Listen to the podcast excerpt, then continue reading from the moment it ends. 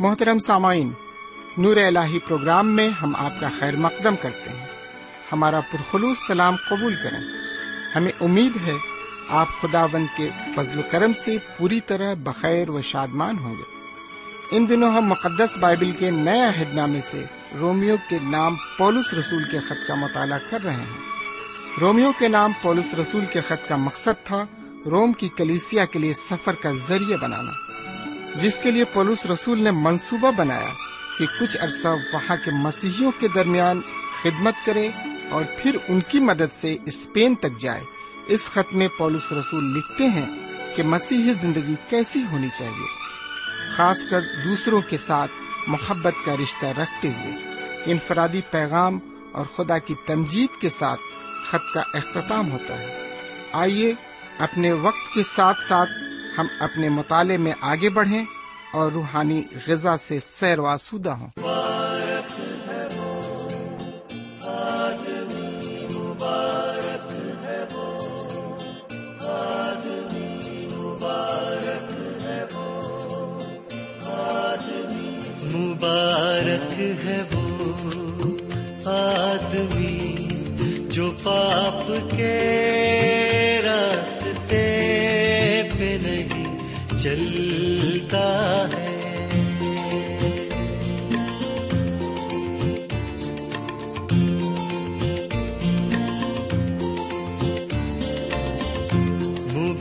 مبارک ہے وہ آدمی جو پاپ کے راستے پہ نہیں چلتا ہے، رکتا نہیں پاپیوں کے راستے میں کبھی۔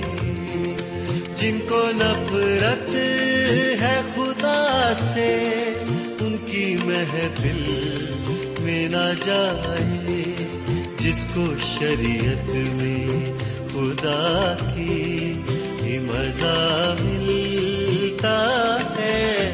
مبارک ہے وہ آدمی جو پاپ کے راستے پہ نہیں چلتا۔ ہے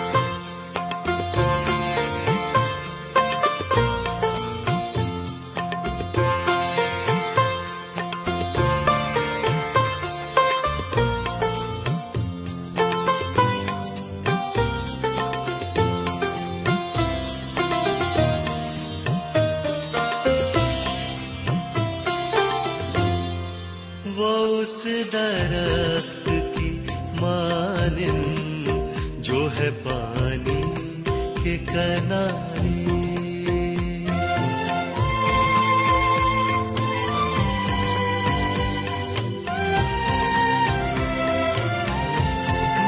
اس درخت کی مانند جو ہے پانی کے کنارے، اپنے موسم سے ہلائے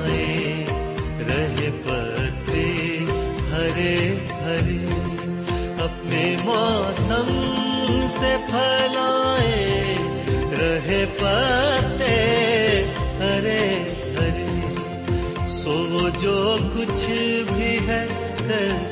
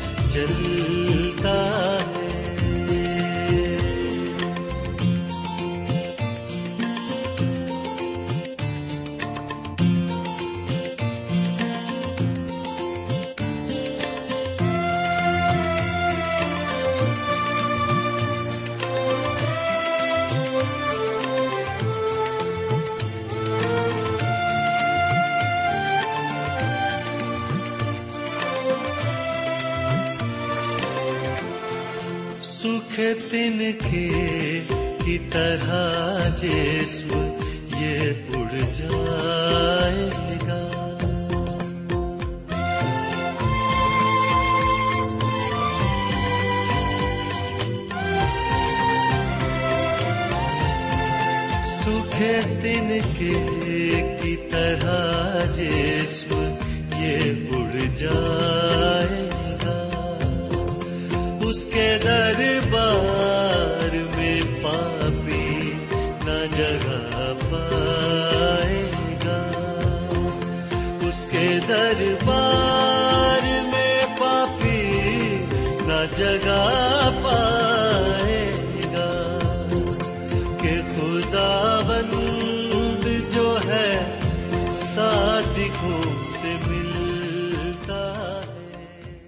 ایک بار پھر خدا کے کلام کو لے کر آپ کے درمیان حاضر ہوں۔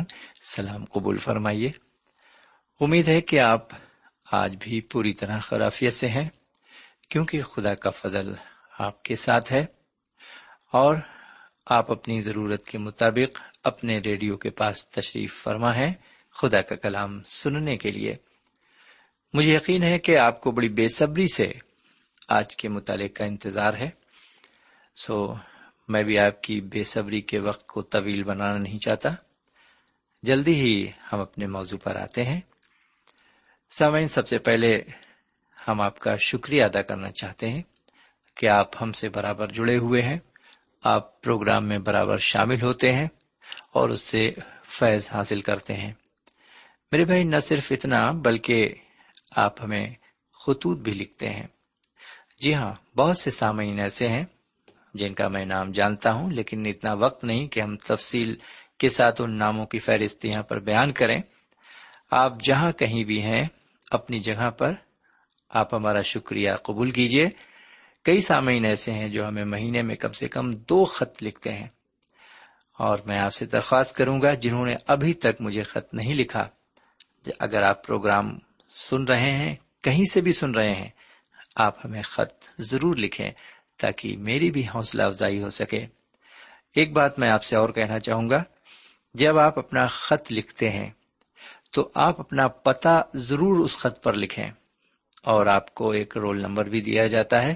آپ اس رول نمبر کو بھی اپنے خط میں ضرور استعمال کریں تاکہ ہمیں جواب دینے میں آپ کو آسانی ہو سکے۔ بہرکیف، تو آئیے ہم اپنے موضوع کی طرف رجوع ہوتے ہیں اور سنتے ہیں کہ آج کا کلام ہم سے کیا کہنا چاہتا ہے۔ لیکن پہلے ہم ایک چھوٹی سی دعا مانگے ہم دعا کریں۔ اے ہمارے خدا رب العزت، ہم نے تجھے جانچ کر اور پرکھ کر دیکھ لیا ہے کہ تو ہر حال میں ہمارا وفادار رہا ہے۔ خداون ہم نے تیرا دامن بھلے ہی چھوڑ دیا، لیکن تو نے ہماری انگلی کو کبھی نہیں چھوڑا۔ ہم جب بھی پریشان اور ہراساں ہوئے، تو نے ہمیں غیبی تسلیت فرمائی ہے۔ تو نے ہمیں ہر طرح سے سنبھالا ہے۔ ہر طرح سے تو نے ہماری مدد فرمائی ہے۔ اس وقت جبکہ ہمارے کان تیری آواز سننے کے لیے بےتاب ہیں، ہمارے کانوں کو اپنی شیریں آواز سے بھر دے۔ اپنے کلام کو ہماری زندگی میں نمودار کر، تاکہ دوسرے بھی ہماری زندگی سے نصیحت لے سکیں۔ ہماری زندگی کو راہ صداقت پر گامزن کر۔ یہ دعا ہم اپنے حضور کریم جناب سیدنا یسو مسیح کے وسیلے سے مانگتے ہیں۔ آمین۔ سامعین، گزشتہ مطالعے میں میں نے جناب مسیح، روح القدس اور انسانی روح کے متعلق ذکر کیا تھا۔ آج میں آٹھویں باپ کی اٹھارہویں آئے سے لے کر ستائیسویں آئے تک عبارت کی تشریح پیش کروں گا۔ مطالعے کے آغاز میں میں ان آیات کو آپ کے لیے پڑھتا ہوں۔ غور سے سنیے۔ اٹھارہویں آیت سے ستائیسویں آیت تک عبارت میں پڑھ رہا ہوں۔ اگر آپ میں سے بہت سے لوگوں کے پاس بائب شریف موجود ہے تو آپ اسے بھی کھول کر بیٹھا کریں اور میرے ساتھ دیکھا کریں جہاں سے میں پڑھا کرتا ہوں۔ اگر بایو شریف آپ کے پاس موجود نہیں ہے اور آپ اسے حاصل کرنا چاہتے ہیں، تو آپ ہمیں لکھیں اور ایک چھوٹے سے ہدیے پر ہم اس کو آپ تک پہنچائیں گے۔ تو لیجیے سنیے اس کلام کو۔ اٹھارہویں آئے سے، کیونکہ میری دانست میں اس زمانے کے دکھ درد اس لائق نہیں کہ اس جلال کے مقابل ہو سکیں۔ جو ہم پر ظاہر ہونے والا ہے۔ کیونکہ مخلوقات کمال آرزو سے خدا کے بیٹوں کے ظاہر ہونے کی راہ دیکھتی ہے۔ اس لیے کہ مخلوقات بطالت کے اختیار میں کر دی گئی تھی۔ نہ اپنی خوشی سے، بلکہ اس کے باعث سے جس نے اس کو اس امید پر بطالت کے اختیار میں کر دیا۔ کہ مخلوقات بھی فنا کے قبضے سے چھوٹ کر خدا کے فرزندوں کے جلال کی آزادی میں داخل ہو جائے گی۔ کیونکہ ہم کو معلوم ہے کہ ساری مخلوقات مل کر اب تک کرہتی ہے اور درد ذہ میں پڑی تڑپتی ہے اور نفقت وہی بلکہ ہم بھی جنہیں روح کے پہلے پھل ملے ہیں آپ اپنے باطن میں کراتے ہیں اور لے پالک ہونے یعنی اپنے بدن کی مخلصی کی راہ دیکھتے ہیں۔ چنانچہ ہمیں امید کے وسیلے سے نجات ملی۔ مگر جس چیز کی امید ہے، جب وہ نظر آ جائے تو پھر امید کیسی؟ کیونکہ جو چیز کوئی دیکھ رہا ہے، اس کی امید کیا کرے گا؟ لیکن جس چیز کو نہیں دیکھتے اگر ہم اس کی امید کریں تو صبر سے اس کی راہ دیکھتے ہیں۔ اسی طرح روح بھی ہماری کمزوری میں مدد کرتا ہے، کیونکہ جس طور سے ہم کو دعا کرنا چاہیے ہم نہیں جانتے، مگر روح خود ایسی آہیں بھر بھر کر ہماری شفات کرتا ہے جن کا بیان نہیں ہو سکتا۔ اور دلوں کا پرکھنے والا جانتا ہے کہ روح کی کیا نیت ہے۔ کیونکہ وہ خدا کی مرضی کے موافق مقدسوں کی شفات کرتا ہے۔ سمن یہاں پر یہ عبارت ختم ہوتی ہے۔ آئیے اب ذرا اٹھارہویں آئے سے لے کر بائیسویں آئے تک عبارت کی تشریح کو دیکھیں۔ سمن جب ہم ان آیتوں پر نظر ڈالتے ہیں یعنی اٹھارہویں آیت سے بائیسویں آیت تک، تو ہم دیکھتے ہیں کہ اس حصے کا جو موضوع ہے، وہ ہے نئی مخلوق۔ جی ہاں نئی مخلوق۔ سمن خدا کی جی ہاں خدا کی یہ خواہش ہے کہ مومنوں کی جماعت کے ساتھ ساتھ وہ اپنی تمام مخلوقات کو بھی نئی مخلوق بنانا چاہتا ہے۔ وہ چاہتا ہے کہ اس پوری کائنات کو، جس میں میں اور آپ رہتے ہیں، نیا بنا دے۔ ایک ایسی کائنات جہاں گناہ جرم اور بطالت کا نام و نشان بھی نہ ہو۔ یہی خدا کا منصوبہ ہے میرے بھائی۔ حالانکہ بہت سی سیاسی جماعتیں اور ملک اس کوشش میں ہیں کہ دنیا میں امن و امان قائم ہو۔ سماج میں پھیلے ہوئے ہر قسم کے جرم دور ہوں۔ لوگ اپنے کو بالکل محفوظ سمجھیں۔ غریبی اور فاقہ کشی جاتی رہے۔ اس کے لیے یونائٹڈ نیشن بہت سالوں سے کوشش کر رہی ہے۔ یہ جماعت چاہتی ہے کہ ایک نئی دنیا کی تعمیر ہو۔ لیکن میرا ذاتی خیال ہے کہ یہ انسان کے بس کی بات نہیں ہے۔ جی ہاں یہ میرا اپنا نجی خیال ہے کہ یہ انسان کے بس کی بات نہیں ہے۔ کیونکہ انسان اس کے پیچھے کتنے سالوں سے پڑا ہوا ہے۔ میں نے دیکھا کہ لوگ ریڈیو پر امن و امان کی تقریریں پیش کرتے ہیں۔ اخبارات میں آرٹیکل نکالے جاتے ہیں۔ میگزین اور رسائل میں بھی امن کے متعلق بہت کچھ لکھا جاتا ہے۔ اور اس طرح سے ملک اپنے سفیر یو این او میں بھیجتے ہیں۔ جو دنیا کی سب سے بڑی عدالت ہے، وہاں پر وہ امن و امان کے متعلق گفت و شنید کرتے ہیں۔ اور اس طرح سے جو دنیا کے لیڈر ہیں، انہوں نے اس کے متعلق بہت سے نئے نئے پلان بھی تیار کیے ہیں۔ نیو ورلڈ پلان جیسے کہ سابق صدر تھے امریکہ کے، انہوں نے نیو ورلڈ پلان کو رکھا، جس کے پیچھے یہ تھا کہ اگر ایٹمک انرجی ختم کر دی جائے، ایٹم بم کو ختم کر دیا جائے، تباہ کر دیا جائے، تو شاید امن و امان قائم ہو جائے گا۔ اس طرح سے بہت سی کوششیں، بہت سی کاوشیں انسان نے کی ہیں، لیکن میں نے دیکھا ہے کہ وہ سب ناکام رہی ہیں، اور آپ نے بھی محسوس کیا ہوگا۔ جناب پولس رسول فرماتے ہیں، میری دانست میں اس زمانے کے دکھ درد اس لائق نہیں کہ اس جلال کے مقابل ہو سکے جو ہم پر ظاہر ہونے والا ہے۔ وہ کہتے ہیں کہ یہ جو دنیاوی چیزیں ہیں کہ امن و امان نہیں ہے، سکون نہیں ہے، تکلیفیں ہیں، پریشانیاں ہیں، وہ کہتے ہیں بھلے ہی یہ نہ ہٹیں، نہ ختم ہو کیونکہ اس کے مقابل جو خدا کا جلال ہمیں ملنے والا ہے، ہم پر ظاہر ہونے والا ہے، وہ ان سے زیادہ قیمتی ہے۔ جی ہاں میرے بھائی، ایک وقت میں نے بھی یہ کہا تھا، جب میں حضور کریم جناب سیدنا یسو مسیح پر ایمان لایا، لوگوں نے مجھے ستایا، گھر سے باہر نکال دیا، میرا سارا سامان گھر کے باہر پھینک دیا۔ اور میرے لیے کوئی سہارا نہیں تھا اور یہ وقت رات کے دو بجے تھے۔ کوئی سہارا نہیں تھا میں کہاں جاؤں۔ کھانے کو بھی نہیں تھا، برسر روزگار بھی نہیں تھا، پہننے کو بھی نہیں تھا۔ بہت ہی بے بسی کی زندگی میں میں گھر سے باہر کیا گیا اور اس وقت میرے سامنے بہت سی تکلیفیں، پریشانیاں تھیں۔ لیکن پھر بھی اس وقت میرا یہ کہنا تھا کہ یہ جو ساری تکلیفیں اور پریشانیاں ہیں، یہ اس جلال سے زیادہ قیمتی نہیں ہیں۔ اس خوشی سے زیادہ قیمتی نہیں ہے جو مجھے حضور کریم جناب سیدنا یسو مسیح پر ایمان لا کر حاصل ہوئی ہے۔ یہی چیز یہاں پر جناب پولس بھی کہتے ہیں۔ وہ کہتے ہیں، میری دانست میں اس زمانے کے دکھ درد اس لائق نہیں کہ اس جلال کے مقابل ہو سکے جو ہم پر ظاہر ہونے والا ہے۔ میرے بھائی، یہ عبارت آج کے دکھ درد کی طرف اشارہ کرتی ہے۔ جو کہ مومنوں کی قسمت بن گیا ہے۔ جو کچھ آج دنیا میں ہو رہا ہے اور جو کچھ سننے کو مل رہا ہے، اس سے سب خوف زدہ ہیں۔ آپ بھی خوف زدہ ہوں گے۔ اور اس سے سارے مومن بھی نہیں بچ سکتے۔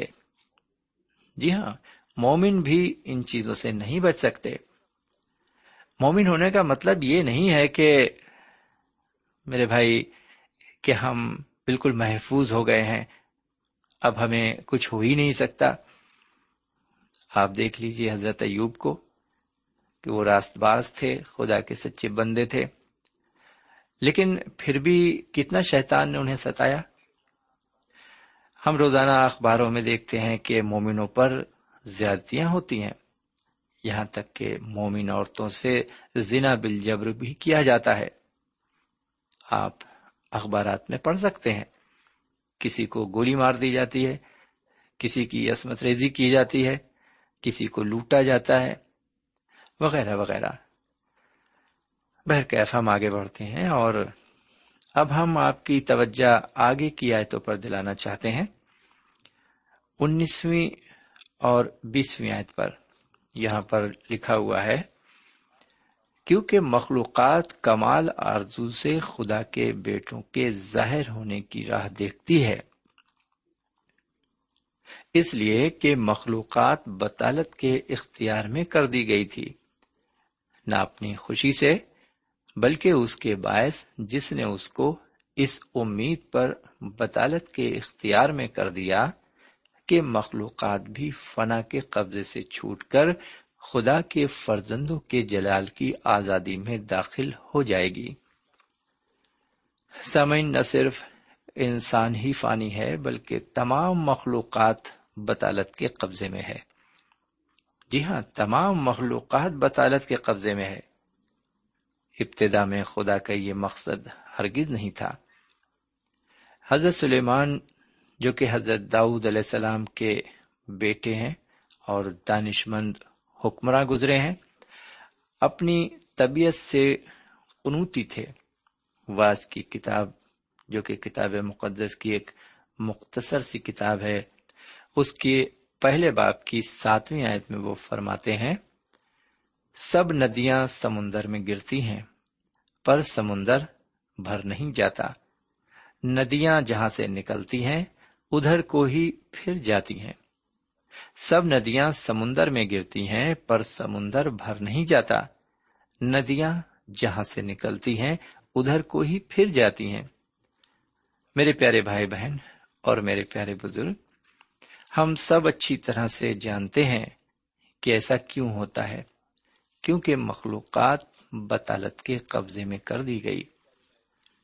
میرے پیارے بھائی بہن، بطالت کے معنی ہے ناکام ہونا۔ ناکامی نیز تو نابود ہونا یا پھر سڑ گل جانا۔ اگر اسے خدا کی نظر سے دیکھا جائے تو کلام یہ بتاتا ہے کہ حضرت آدم کی نافرمانی اور حکم ادولی کے باعث گناہ وجود میں آیا۔ اور آپ جانتے ہیں کہ گناہ کی مزدوری موت ہے۔ جی ہاں گناہ کی مزدوری موت ہے۔ یہ بائل شریف کہتی ہے، خدا کا کلام کہتا ہے۔ رومیو کے خط کے چھٹے باپ کی تیئیسویں آیت میں گناہ کی مزدوری موت ہے۔ اس گناہ کی سزا حضرت آدم کو خدا نے دی، جس کا ذکر بائبل شریف کی پہلی کتاب میں ملتا ہے، جس کا نام پیدائش کی کتاب ہے۔ خدا نے حضرت آدم اور حوا دونوں ہی کو لانت کی۔ انہیں جلا وطن کر دیا گیا۔ انہیں سزا دی گئی کہ وہ مشقت اور پسینے کی کمائی کھائیں گے اور ان کی بیوی ہوا شدید درد ذہ کے ساتھ بچہ جنے گی اور پھر اپنی عمر تمام کر لینے کے بعد انسان خاک میں مل جائے گا۔ یہ بات کتنی سچ ہے میرے بھائی۔ ہم سب جانتے ہیں۔ آپ کسی خوبصورت باغ میں جائیں تو آپ پیڑ پودوں میں نابودی کے نشان ضرور پائیں گے۔ سامن اپنی عظیم ترین مخلوق کی جسمانی اور روحانی موت سے خدا خوش نہیں تھا۔ اس نے اسے نجات دینے کے لیے اور انسان کو اپنا فرزند بنانے کے لیے خدا نے سیدنا مسیح کو وسیلہ بنایا۔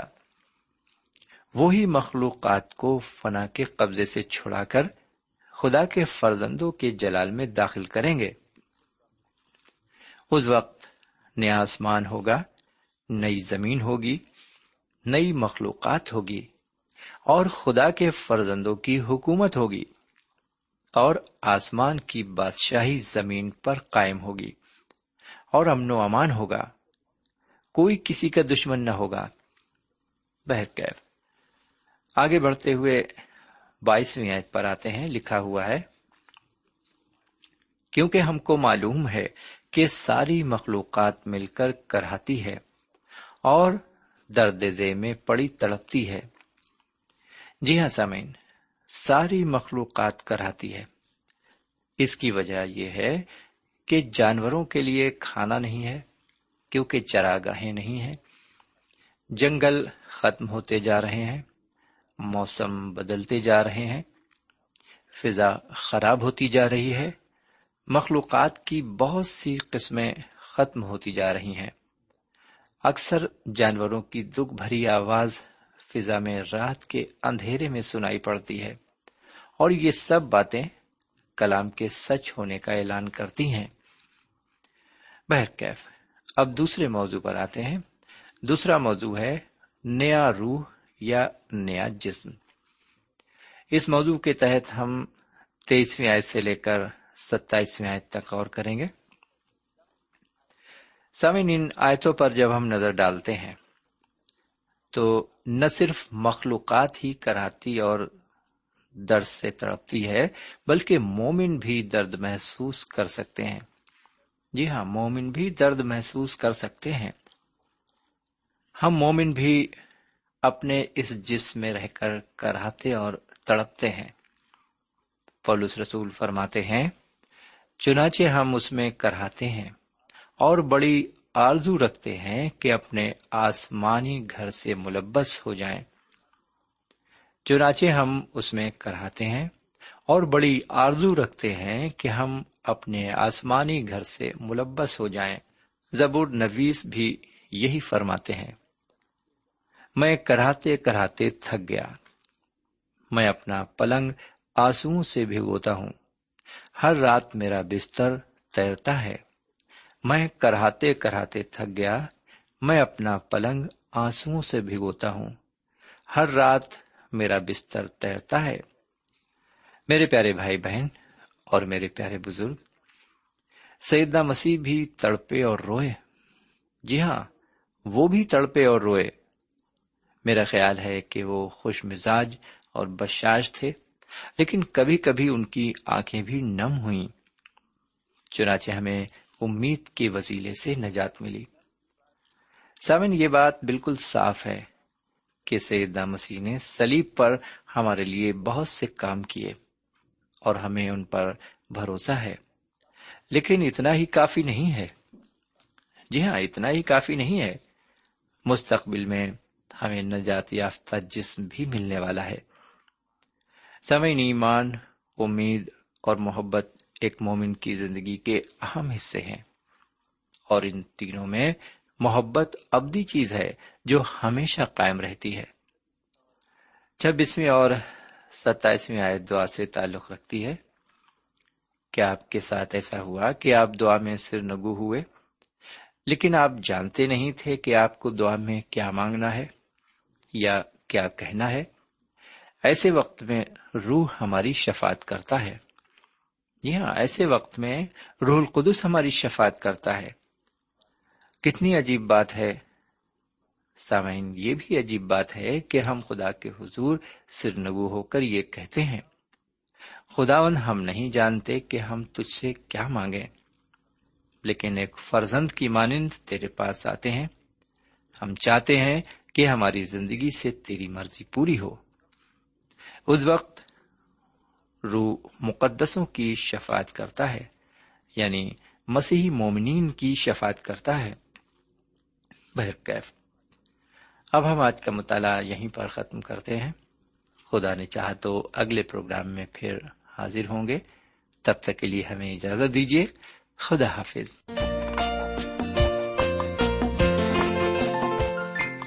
سامعین ابھی آپ نے ہمارے ساتھ رومیو کے نام پولس رسول کے خط کا مطالعہ کیا۔ ہمیں یقین ہے اس مطالعے سے آپ نے برکتیں حاصل کی ہوں گی۔ ہم چاہتے ہیں کہ آپ ہمیں ضرور خط لکھیں، ہم آپ کے خط کا انتظار کریں گے۔ خدا حافظ۔ ہمارا پتہ ہے۔ پروگرام نور ال post box number one five seven five Sialkot, Pakistan. پتا ایک بار پھر سن لیں۔ پروگرام نور ال پوسٹ باکس نمبر ایک پانچ سات پانچ سیال کوٹ پاکستان۔ اب آپ ہم سے ٹیلی فون اور ای میل سے بھی رابطہ قائم کر سکتے ہیں۔ ہمارا ٹیلی فون نمبر ہے nine two three four four six four zero four five seven eight. نو دو تین چار چار چھ چار صفر چار پانچ سات آٹھ۔ ہمارا ای میل پتا ہے۔ N A M three nine four nine eight hotmail dot com N A M three nine four nine eight hotmail dot com ہمارے پروگرام کا وقت اب یہیں پر اختتام پذیر ہوتا ہے۔ اگلے پروگرام تک کے لیے اجازت دیں۔ خدا حافظ۔